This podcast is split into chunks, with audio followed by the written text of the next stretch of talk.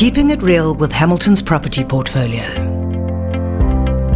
Hi, this is Simon with today's episode of Keeping It Real with Hamiltons. Today I wanted to discuss some of the factors that you should consider when selling your home. As a homeowner, buying your home when you did was probably one of the largest financial investments you made at the time.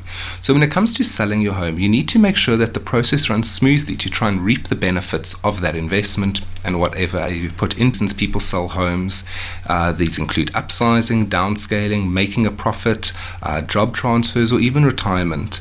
However, each of these have the same goal, and that is to sell the home in the shortest amount of time for the most amount of money an interesting trend that we often notice in the industry is one house will sell in the in a particular road, and within six months another five will come on the market and sell. And what's interesting is many buyers view that and think maybe it's something to related to something untowards, like crime in the area or not. But my experience have shown me that those moves are all for different reasons, and it just so happens that that is how it ends up landing up. Once you've decided to that you're ready to sell, you need to make a num- take a number of factors into consideration to make the process efficient and beneficial for you. First one being the price. Knysna, for example, has a very buoyant property market at the moment. We're seeing homes sell at asking price, and I've even sold homes above asking price. But I have homes that have sat on the market for nine months because the price is wrong. And so getting your price right is the most important aspect that you can can achieve. A key factor when selling the house is the price tag, and every seller should know what their property is worth. By researching the values of comparable properties can be a very useful benchmark.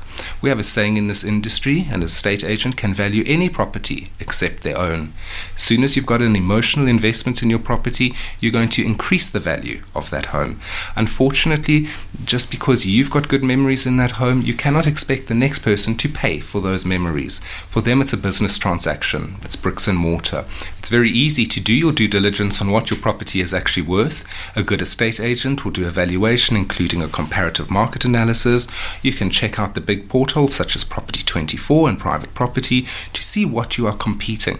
And just like you did when you purchased your home, and know that your buyer has done an enormous amount of research into the value of properties in a particular area, you should do the same amount of research to ensure that you are on the same page with what the buying market is experiencing.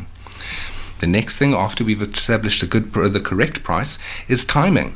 Most homeowners hope that they can sell their property quickly and make a decent profit, especially if they have owned the property for long enough to make a profit. We often talk about homes moving through cycles. If you buy and sell within the same cycle, you, chances are you're not going to make much profit. Homes generally have to move through a couple of cycles until that profit is realized.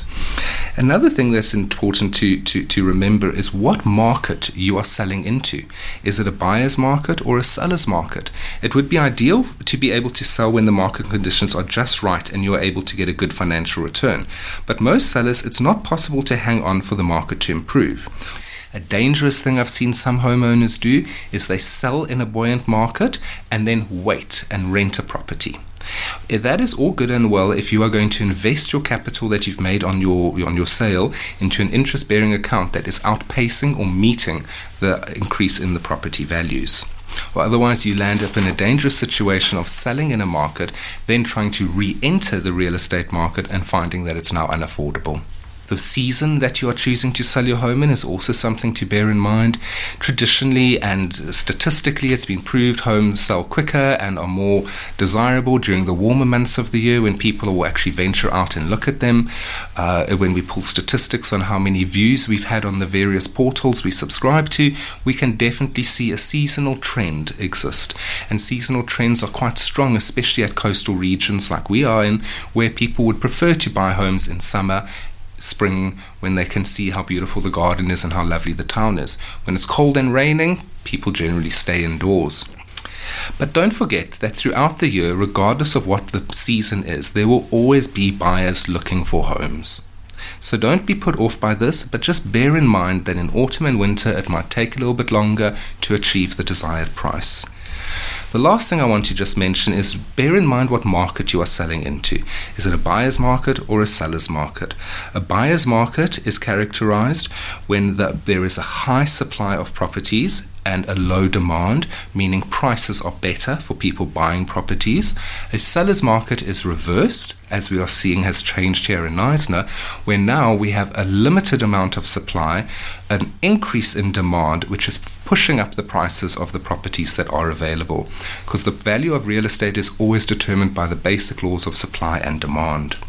Have a look at how many homes are for sale in your area, how long they've been on, on average, do they remain on the market? Have also a thing to bear in mind is interest rates.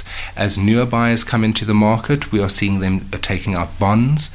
Banks have a high appetite to giving bonds. I've seen 100% bonds being given out quite a lot of late. And so it's also important to ascertain what the interest rates are doing and know that when interest rates are down, people are more likely to take the credit risk and buy properties. But just a note on that to those buyers out there please make sure that you are basing your affordability on the fact that that interest rate might increase. These are just some of the factors that a, buyer, a seller should take into account when putting their home on the market, and I hope that these tips will help our sellers achieve the desired price in the shortest period of time. Thank you. Hamilton's property portfolio offers our clients the boutique experience. This extends from our initial contact until transfer is concluded and incorporates a targeted marketing strategy, ensuring the best results for our clients. Should you wish to place your property on our portfolio, find a property, or would simply like a current market analysis, please contact us. For more about the boutique experience, visit hamiltons.co.za or find us on Facebook under Hamilton's Property Portfolio Garden Route.